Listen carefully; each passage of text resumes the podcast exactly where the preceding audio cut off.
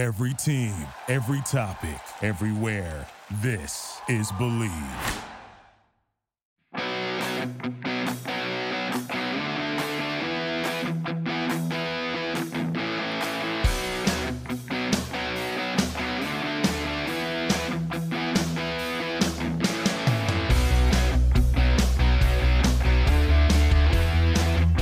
Hi, everyone, welcome to edition number four of the Racing Beat podcast here on the Believe Podcast Network. I'm Jerry Bunkowski, and it's my pleasure to welcome the man known as the Budweiser King and the King of Speed, Kenny Bernstein, to this week's show. This is a particularly poignant episode with the NHRA season opening Gator Nationals coming up next week in Gainesville, Florida. And it was 29 years ago on March 20th, 1992, that Kenny Bernstein became the first driver to ever break the 300 mile per hour mark in the quarter mile in NHRA competition in his top fuel dragster. Kenny talked about that spectacular day and much more in our interview. So let's get this edition of the Racing Beat podcast going with Kenny the King Bernstein. Kenny, uh, first of all, thanks ever so much for joining us on the Racing Beat podcast. It's great to see you. You're looking great, looking fantastic. Cheryl's looking fantastic. Tell me about uh, what's keeping you guys busy these days. I mean, you know, uh, drag racing is in the back, is in the rearview mirror, but I know you guys still are real busy. You got a lot of the activities you're involved in and all that kind of thing. What's what's keeping you busy these days? Well, thank you for having me, Jerry. I appreciate it very much. It's good to see you. It's been a long time.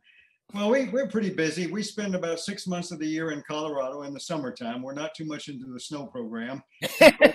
so we, we uh, come back to California in the wintertime where the weather's a lot nicer, obviously, than out there although the snow is great, I'm sure. It's just not for me. Right. But uh, Colorado is a lot of fun for us because it's a complete outside state, as you would imagine. I mean, there's hiking, there's biking, there's fishing, there's side by side riding, and certainly golfing and exercising outside, bicycle riding outside. It's just really a wonderful place with a lot of things going on uh, very close to where we are. Cheryl's family grew up and she grew up and they live in Grand Junction, Colorado, the western slope. Mm-hmm. And we spend a lot of time between Grand Junction and, and Aspen. We have places, uh, we don't have a place up there. We've had property in the past up there. We have a lot of friends up there and a really good golf course. So we go back and forth up there quite a bit.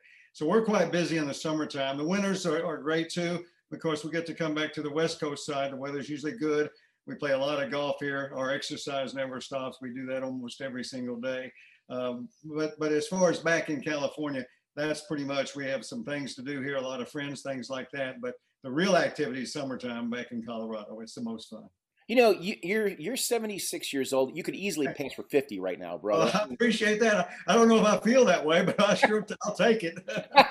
do, do you have any involvement whatsoever, you know, in in drag racing? Or is I mean, do you do you go to some races a year? I mean, uh, do you do you talk to some of the teams? I mean, what what kind of involvement, if you have any, uh, do you have in NHRA still? No, I don't have much anymore at all. a little bit, and I'll kind of give this the story on that. Uh, I, I, have spoken with Peter Clifford and, and, and the group up there from time to time through the past few years. Uh, not so much in the last year or so because it's been, as you know, uh, pretty much on, on, hold, so to speak. So mm-hmm. I haven't spoken to him in a while.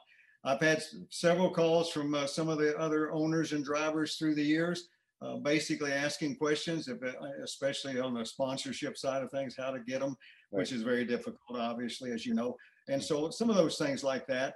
Uh, still involved with it to some degree uh, for quite a while with Brandon, my son, who basically was running a, a, a, a team of five uh, uh funny cars program with the, the guys from over in Qatar. And so he he was running that deal. And now Brandon has gone on, which I think is wonderful. And he's uh, now uh, gone to work for Lucas Oil Company and Forrest Lucas and Morgan, who are just tremendous people and great friends of ours. And Brandon's working there. He's in charge of a um, all the sponsorships and things like that, which is right up uh, his alley. That's mm-hmm. where he basically learned the most from. So it's good to see him back in there good. So I'm a little bit more close to hearing what's going on now because he's involved so much with it too. Two part question. Do you ever get the urge to get back in a race car or do you ever get the urge to be involved, you know, in a, a, a spot, I mean, an ownership deal or something like that at all? Well, let's talk the first one first. The urge to get back in a race car and it never has left. It will never leave, believe me. Uh, that was something that I loved so much to do. And I, from the time I was 13 years old, I mean, I was into cars from that early age. I drove a, a half midget in those days on the round tracks, and because uh, there were no go karts yet, they came along a little bit later than that. but I was so exposed to the racing and sports in general in my growing up era in Lubbock, Texas area. I just, uh, that's what you did there. You had a hot rod when you were in high school. That's what it was about. So I've always had the urge to drive race cars. They've, it's never waned whatsoever. Uh, even when I quit driving, uh, I, I missed it so badly at times. I, I, had a hard time standing on that starting line, believe me, watching. So it was tough. To answer the second part of that question is, do I have any desire to uh, drive again? Let's first, let's talk about that one first. Those, those thoughts come and go, as you would imagine, as time progresses. Uh, certainly 12 or 13, 14 years ago when I stepped away, I missed it tremendously. Uh, Brandon, as you know, got hurt with a broken back, and I went back in and and that be honest about it I, I, I, hate of course that he got hurt by any means or anyone for that matter but certainly brandon. But i have to tell you that when i got back in that car then i realized how much i had really missed the driving part of the car. And uh, boy i had a wonderful time that that three quarters of that season too doing it. And uh, so consequently yes i've always had those thoughts. I thought a few years ago i could still do it and i probably feel like i could do it now but the, the time has passed me by. I would like to start over again if we know how to do that, Jerry. if you right. can figure that out for us, I'd appreciate it. but uh, no, as far as owning a team or being involved with it, no, not for me. Uh, I, have been there, uh, you know, 40 years of the sport, one in one way or the other, whether it was just driving for some some people or my own cars and as an owner and driver. Uh, no, I don't think I would enjoy that. Again, a few years ago, someone asked me to go drive a, a top rate car with Alan Johnson. I'd have been there in about two seconds. Yes, sir. Very quickly. It wouldn't have, it wouldn't have taken long to make that decision. But no, I don't have any desire of that. And as far as being involved with a sport uh, from the organization side, I'm always there to help anyone anywhere I can. Uh, I, I, I, have no problem with anybody calling me wanting to discuss or talk about anything. I don't know the answers I can give to them nowadays because I've been out of the sport for a while, but it's still it still boils down to the same thing when it comes to racing, and that is sponsorship money and giving the sponsor more than they pay for. That's what it boils down to. It always will boil down to that. And from that side, I can at least ex- express that information to some people, and I have in the past, and, and always willing to, by all means. Can you can you wrap your head around the fact that it's been 14 years since you climbed out of a race car? I don't well, want to make you feel old, you know, but I mean, no, no, it's not that. You know, it's funny because there's times I think it feels just like yesterday, and then there's times I think, wow, that was a long time ago. You know, I mean, holy cow, 14 years, and it's really difficult to kind of put it in perspective at times. It really is sometimes I'll, I'll, have my thoughts back on things that we accomplished and got done as a tremendous team. And, and I'm very happy and proud that I got to do that. But at the same time, I go, man, could we just rerun this thing a little bit? Go back to 20 years old and start over again. it would be nice. Exactly. The um, you know, a lot of your peers, you know, the Don um, Don Prudhomme, Joe yeah. Amato, they they all kind of retired around the same time you did, uh, give or take a few years. Um, Amato walked away entirely from it. Scelzi, he's still involved somewhat in racing with his sons. You know, they're they're yeah, in the sure. dirt world. Right. Yes. Prudhomme is still doing the, um, the you know the off road stuff. He you know he races in the Mexican 1000. Have you ever thought about maybe racing in a different series? Maybe just you know any kind of a competition kind of thing at all, or, or not?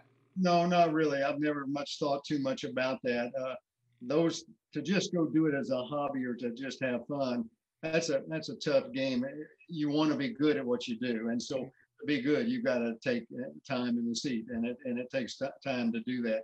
I know Don loves going out and running that desert thing. He's he, he called me one time on it. I said, "You got to be crazy. I'm not interested at all." He said, "Well, they'll fix you up a car and everything." I said, "No, man, I don't want any part of it." I said, "Be my luck. I I get stranded out in the in the Mexican desert there and be lost forever." You know?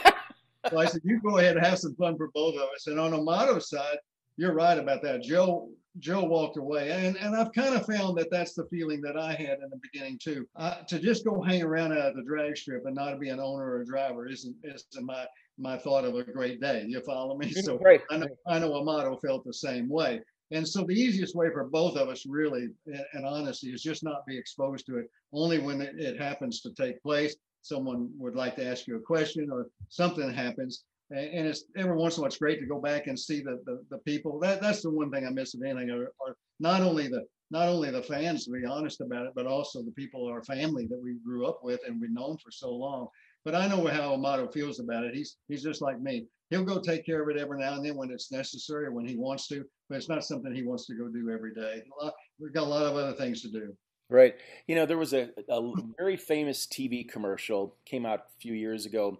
It was uh, from Dodge, and it, with the guy, you know, is at a traffic light, and the one guy in the other car says, "Hey, you got a? Is it a Hemi in there or something? Something to that effect?" So I got to ask you this: When Kenny Bernstein, you know, since he's retired, he's gotten to a traffic light. When that light has gone green, have you ever had the the urge to say, "Heck with it, boom, let's hit it"? I not only had the urge, I've done it. not just the urge, but Jerry, believe me, I, I, still love cars tremendously. That's some of my my wonderful passion is uh, my wife Cheryl, of course, and cars and golfing. I, I, guess those three are the top of my category. But so I've always got some type of a hot rod, so to speak. Like right now, I'm, I'm fortunate to have this new uh, Mustang uh, Shelby GT 500 Mustang, the one nice, nice with 760 horsepower in it, and uh, it makes a lot of noise. And it's very difficult to stay out of the accelerator with that car, trust me. And yes, I have gone up to many stoplights. I catch myself practicing on the stoplights because I used to do it all my all my life early. I would go to a stoplight and I'd sit there and stare at that light, that red light on that, that bulb until it turned green and then hit the throttle just as quick and fast as I could, just like I was in a race car, right? Mm-hmm. And I actually practice that way all the time because all it is is your eye and your brain working together when it's time to push that down. So wherever you do it or however you do it, it obviously helps you. It gives you, you know, some kind of uh, continuity on what the process is. So I catch myself still today of getting next to that, that light, just like you said, and having my foot on the throttle and one on the brake and just waiting for that light to turn green and hit it. I love it. I love it. and it never never fails. And you're right about this with the Mustang, the, the, the, Shelby. Everybody wants to race the Shelby that we come up to a light to. So if the if the good old uh, red eye Dodge comes up beside me, we're probably going to get it on. just, just, watch out for the cops around there. That's the only oh, thing. absolutely. Yeah. and I, I don't have a chance because one it makes a lot of noise and it's bright red, Budweiser red. oh gosh, you're a target right there. yeah. But you're right. Those those feelings never go away. I don't think they ever go away, no matter what happens. Yeah. Exactly. Now you and I, we've known each other for well over thirty years. Right. You've had so many career highlights, and you know you've done so much. You start. I mean, a lot of people I don't think really know that you actually started in the restaurant business with the yeah. Chelsea Street Pub. Then you you still had this goal of being a full time drag racer. You sold your interest in that, and then you became a full time drag racer. Uh, when you look back at your career, what are let's say the three top highlights of your career that you know you are the most proud of the the uh, things that you accomplished? Well, first of all, I, that's that's hard to put into just three or four. I'll tell you, we've been fortunate to have a tremendous amount of success, but I have to start. I think in the first place, it really goes back to the way I was raised from my, my family and my father in particular, a businessman who really drilled me on the side of business my entire young adult life. And I worked in the department stores with him all the time. So I got a good idea of how you take care of customers, meaning sponsors too, the same difference. I always consider the sponsors as, as customers. So that that's number one. Number two would be the opportunity that was given to me by Dan Brown in Austin, Texas, the Budweiser wholesaler there, who got me in the door in St. Louis and became uh, part, you know, sponsored by Budweiser for 30 years. I think that's still the longest ongoing sponsorship in the business. I'm not sure about that. But anyway, that was obviously tremendous. And then I owe a ton of gratitude to the fans themselves and especially my teammates that I had through the years in all forms of racing we were in the, NASCAR, uh, drag racing, and the IndyCar teams, but particularly drag racing because that's what I did, as you know. And obviously, without great team, great crew chiefs through the years, Dale Armstrong, Ray Alley, uh, Tim Richards, uh, there's Smith. There's just a bunch of guys that were there that made this thing happen. But in particular, the, the, those people were the ones that gave me the opportunity to, to, to have success because they, they tuned the cars, made them go fast and, and quick, and that's what it's all about. Then you got to go to the performance side of what you're asking, the biggest question, of course, and there's there's always will be one that's just above all no matter what you say fortunate for for championships by all means no question winning i think 69 races in the entire career but the one thing was uh, march 18th uh, march 20th 1992 uh, 300 miles an hour in, in gainesville uh, florida which happened to be one of our favorite racetracks anyway. We had actually broke the 260 barrier there a couple of years before in the funny car of all things. but then the 300 in 1992 to this day. In fact, it, it's still amazing, Jerry, to see how many people remember that, that you would not even think they even know who you are. I'm not racing fans. I'm talking about walking out to the golf course and some guy says, "There's the king of speed." So get your attention. Yeah, exactly. Now we're. T- you know, I was going to ask you about that about Gainesville. I mean, the season starts. The new the 2021 NHRA season starts in, in, in a week or so uh, down there, and it's obviously going to be the anniversary of you hitting 300. Um, when you look back at that that run, I remember you telling me a couple of years ago that you were actually uh, kind of upset because the, the, the guy at the end of the track raised up three fingers, and you thought you qualified third. Can you tell me yeah. about that? Well, that's exactly right. I mean, uh, the run was good. Uh, it's it, you can't tell the difference between 296 and 300. You follow me? in these mm-hmm. cars they're going fast. That's all you knew. I just knew it was a good run because it pulled the entire quarter mile. And usually when it did that, we always ran a lot of mile per hour. So I was hoping I had no idea. Never we never even discussed it before that run that this was going to be the run. It caught us all completely off guard. So anyway, I get through the quarter mile and I'm coasting down to make the turn off to the right hand side where they stop you there and pick up your parachute for it, help you get out of the car and all that. And everybody's I noticed everybody's going crazy and I don't understand what the deal was, but I knew it was a good run. I said, that's probably number one right there. That should have been number one. And this guy holds up three fingers, one of the workers. And I, my first thought was he, we were qualified number three. And I was really disappointed because I said, man, that was a lot better than that. And he reached in and pounded me on the chest and said, you just ran 300. And I understood what the three meant. And about that time, Steve Evans, who was the, the TV guy that was doing interviews, he was telling everybody, don't say a word, don't say a word to him, don't tell him, don't tell him anything. And in the meantime, this guy had already told me. right. Now, now, Dale, your crew chief, Dale Armstrong, yes. uh, you told me also that that he, he didn't look at the speed, he looked only at the time, and then he yeah. walked away. He was upset too. Yeah, well, they, both of both of us really were, were just lost evidently for a few seconds there. Dale saw the elapsed time up there, which was a record, okay, and turned around and walked away from that and was really happy. And I, and the next thing you know, the crew's jumping on his back and turning him around. And one of them, Mike Guger, points to the sign 30170. And that's what Dale found out that we broke the record and and uh, and had broke the 300 barrier. So we both were extremely excited and and concerned at the time, one or the other. We didn't know what really happened.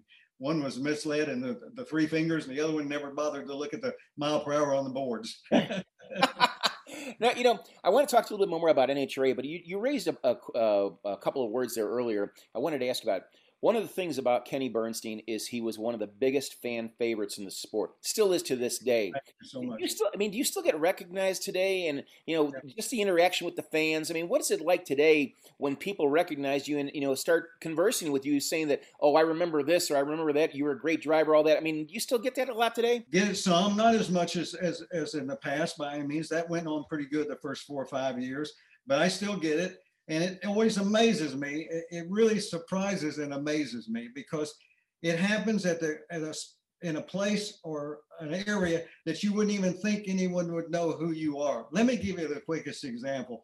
Cheryl and I were in, uh, in Wyoming a couple of years ago uh, in the summertime, of course, and we were walking up and down the streets doing our exercise. And we're walking back towards the hotel, okay? And this guy walks by me and gets about 10 or 15 yards behind me and turns around and says, Kenny Bernstein, King of Speed, what are you doing? it was a local that lived there. We don't live there. We were just visiting for two days. And here's this guy at 7:30 in the morning walking the opposite direction and stops as he passes me and says those words to me.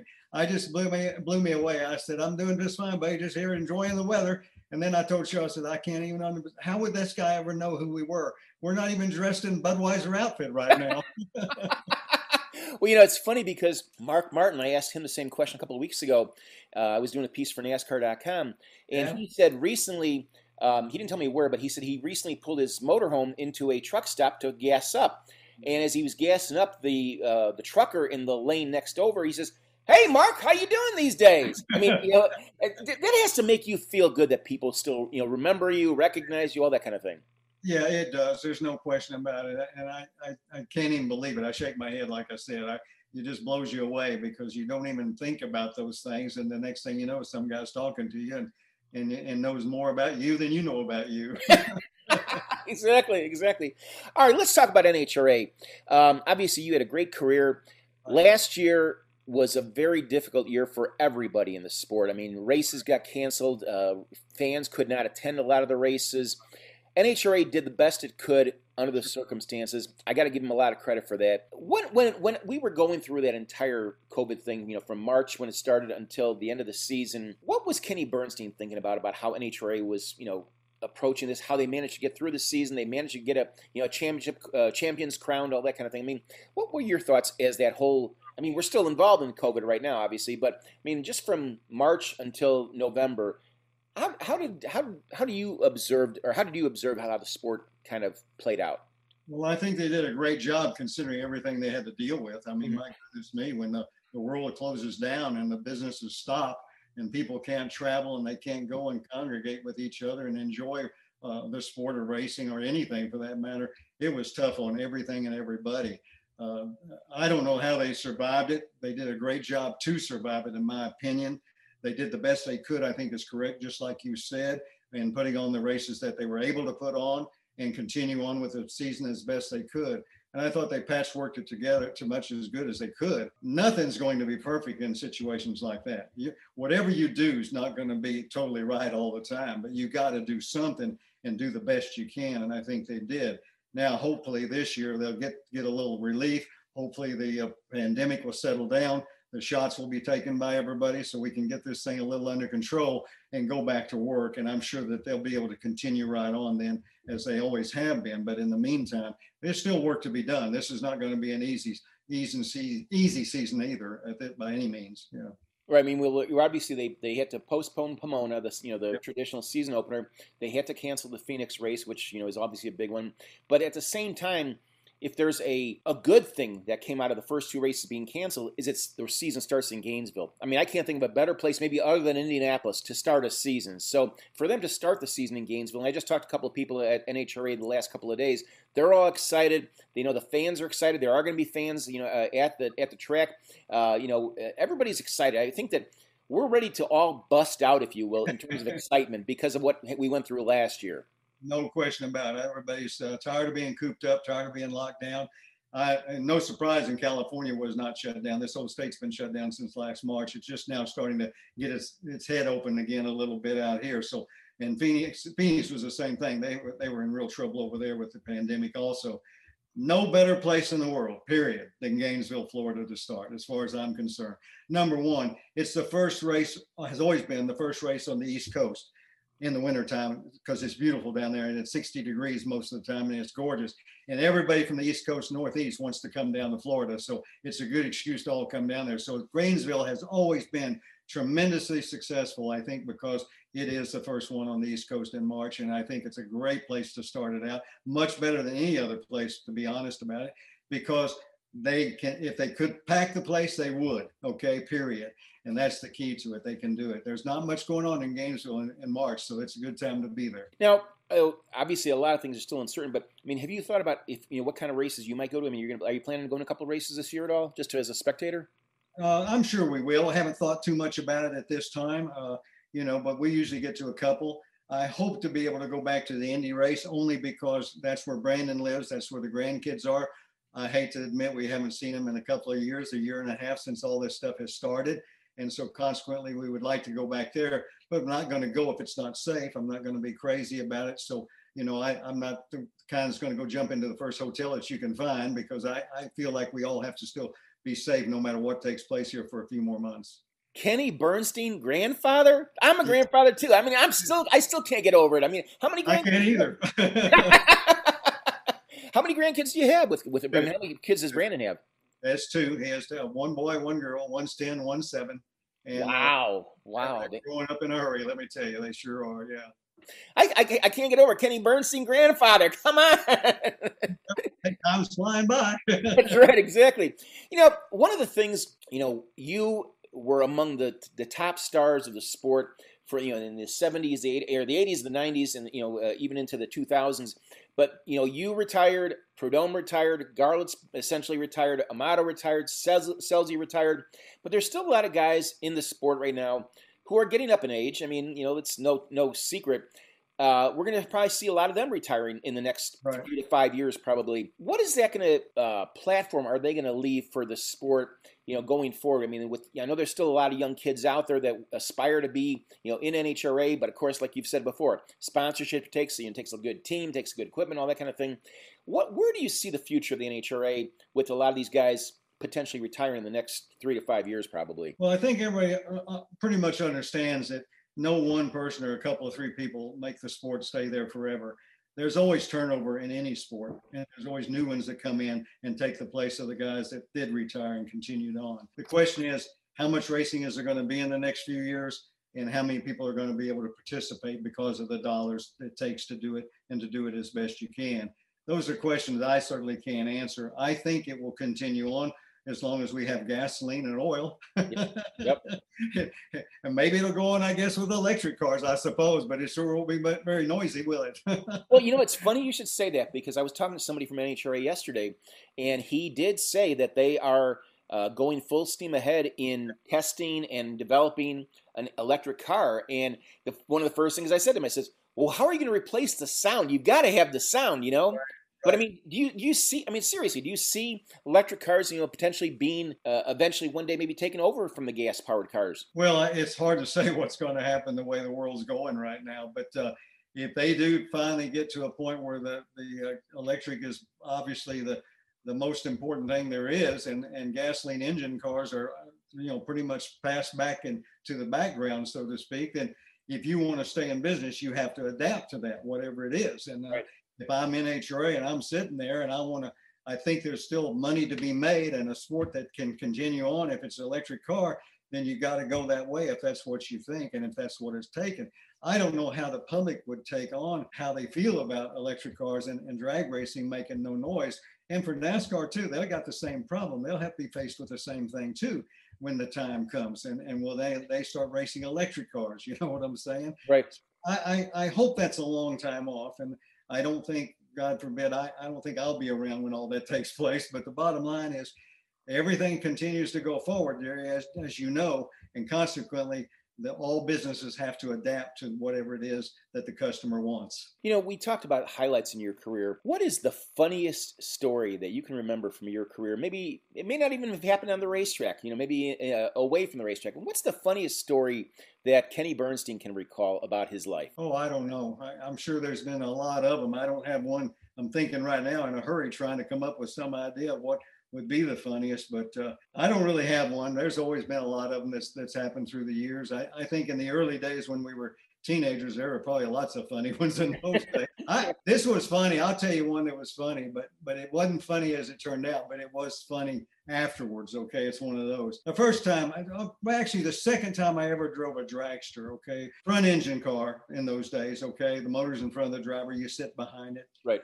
And it was my first run in this car. We had just built it with a uh, Wayne Wilder and Ace Muffler out of Dallas, Texas. It was their car. And uh, we were going to Green Valley in Fort Worth, Texas to race the car that day. And when you came into Green Valley, you actually passed the end of the racetrack to come down and into the pit area. And at the end of the racetrack, there were three nets set up because it was a very short racetrack and a lot of trees around it. And they had these nets set up. So if you had a problem, you ran into the nets and basically would stop you from going into the trees that were just a very few feet away. Mm-hmm. And so I was riding in with a good friend of mine, Randy Pumphrey. Actually, Randy was my my partner in Chelsea Street when we started, and then I carried on, and he stayed in Lubbock, Texas, and just took care of that one. That was his. Mm-hmm. But anyway, Randy was in the car with me, and Randy said, "Well, I hope I." He said, "I'll pick you up down here in about an hour or two, pointing at the nets as we went by the end of the racetrack." And I said, Well, that's a hell of a thing to say, Randy. I don't, really want to be in there. He says, Okay. So we go in, we're just kidding around, right? The very first run, the very first run, I think I ran 185, 90 miles an hour. So I'm calm, cool, and collected. I reach over. In those days, you pull the parachute with your hand. It was a D ring you pulled. So I just reached over and I pulled that D ring. Nothing happened. So I reached over and pulled the other D ring. And then I figured out I better get on the brakes, but it was way too late because I was already on top of the hill and the nets were looking right at me. And oh. I'm still going 140, 50 miles an hour. And so I said, well, the only thing I can do is they said, drive to the nets. My buddy Wade Simpson said, you, if you get up there in trouble, go for the nets. Don't go anywhere else. I drive through the nets. I went through two nets and ended up upside down on the, underneath the second net. It stopped me finally, and I'm upside down and I'm, I'm upside down. I can't get the, the belt seat belts loose because all my weight is against the, the seat belt. And mm-hmm. it was one of those pull open kind, and I couldn't pull it open. And I'm up there and, and it's real quiet except the motor's crackling and crackling and crackling. I says, man, I've, I've lived through all this. I don't I don't have anything wrong, and now I'm going to burn to death because I can't get out of this damn race car. Oh, and so I finally undid it and fell out on the ground. And by that time, everybody was there for me. So I told my buddy Randy, I said, "Don't you ever say that to me again, ever." he jinxed you, is what he did. jinxed me. Very first run on the car. That's great. You know, one other thing I wanted to ask you before before the final thoughts I had, your your nickname, the King, that has to make you feel very proud. I mean, obviously it was related to, to Budweiser, but you know, to be known as the king for all these years, that has to make you feel really good. It really does, and I, I was I was just so happy and so fortunate to to get the Budweiser program for those people to be so uh, supportive of us for all the you know 30 tremendous years. And boy, it was great because everything lined up. It was so funny. I'll never forget. You had the Chelsea King, okay, which was Chelsea Street Pub. The Chelsea King was actually a gigantic sandwich we made in the pub. it was called the Chelsea King because right. it was a it was a giant sandwich. It was a specialty. So when I named the first funny car before I got Bud the Chelsea King, then I got Budweiser. I said, well, this makes sense. Budweiser King, man. So when I told Jack McDonough, the, the head guy with the marketing department of, of St. Louis and Budweiser at the time, I said, I want to put Budweiser King on the side of the car, not just Budweiser. He said, Well, why would you want to do that? I said, Because everyone relates to cars. Cars have names, and there's nothing better than the King of Beers and Budweiser King. And he says, Makes sense to me. So it just all fell into place. So when when we ran the 300, then King of Speed was easy to pick up at that stage of the game by any means. So it was just a, all worked out well, believe Great. me final question for you, Kenny. And you've been so generous. Uh, the one thing is, we've sailed through all my questions. I thought we'd be doing this for 45 minutes, but we have sailed through. But you, you are always a pro's pro, so I always appreciate talking to you. Is, you. is there anything we haven't talked about? You know, again, obviously, we're going to have a lot of fans listening to this. Anything we haven't talked about, either about your career, your life, where you're at now, that you would want to, you know, relate to the fans, to the listeners, that is important for you to to kind of speak to them, if you will. Well, I really want to tell the fans, in all honesty and from my heart, how much I appreciate the support we had for the 40 years in doing this game and 30 years with Budweiser and then with Copart also for that matter. The fans were what made it happen. If they don't buy the tickets, NHRA doesn't exist and we're not there. So and the sponsors are not there if they didn't doesn't they don't think that they can sell their products to the fans. So the fans are very important to our sport and they motivate us and keep us going. I can't say enough again back to the all my teammates that I've had across the board that worked for me through the years. They were tremendous, all of them, even the ones that maybe didn't work out for us. They're still good people. The bottom line was without those people, it would have never happened. And I got to thank, in all honesty, Cheryl, my wife, who basically, when she came became involved with me, she picked up the ropes and really ran with a ton of stuff on the business. She was part of this this package team and Susie Arnold and all the other people that were with us, all our secretaries, uh, Christine, everybody that's ever been with us through the years. Without any of that whole package, this would have never happened and we'd never be where we are today. And I just want to thank everyone for that very much. Well, Kenny, I want to thank you ever so much for taking the time here. I really, I always enjoy talking with you, and, I've really enjoyed this. And um, I can't thank you enough. Uh, stay safe out there. You're looking great. Yes. Girl's looking great. Stay safe out there. We'll talk to you later then, okay? Thank you very much. Yes, okay, sir. take care now. Bye-bye. All right, that's going to put a wrap on this week's edition of the Racing Beat podcast. We hope you really enjoyed it. Thanks to our guest Kenny the King Bernstein, and next week in preparation for the NHRA season opening Gatornationals in Gainesville, Florida, we'll be talking with NHRA President Glen Cromwell. And if you missed them, check out our previous podcast with Ray Evernham, Don the Snake Prudhomme, and Rusty Wallace, as well as interviews with Mark Martin and Marcos Ambrose. Check them out at bleav.com. That's B L E A V.com. And enter the Racing Beat in the search box, and it'll take you right to where all those podcasts and interviews are. Thanks for listening, everyone. I'm Jerry Bonkowski, and we'll catch you next week on the Racing Beat.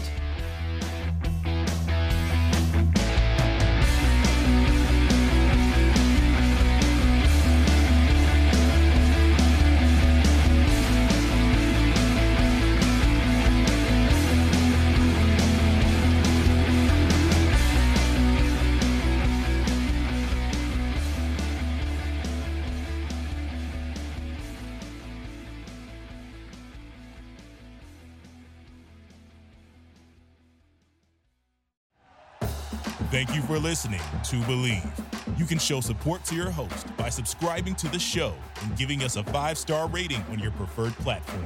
Check us out at Bleav.com and search for B L E A V on YouTube. Pulling up to Mickey D's just for drinks? Oh, yeah, that's me. Nothing extra, just perfection and a straw. Coming in hot for the coldest cups on the block. Because there are drinks, then there are drinks from McDonald's. Mix things up with any size lemonade or sweet tea for $1.49. Perfect with our classic fries. Price and participation may vary, cannot be combined with any other offer. Ba da ba ba ba.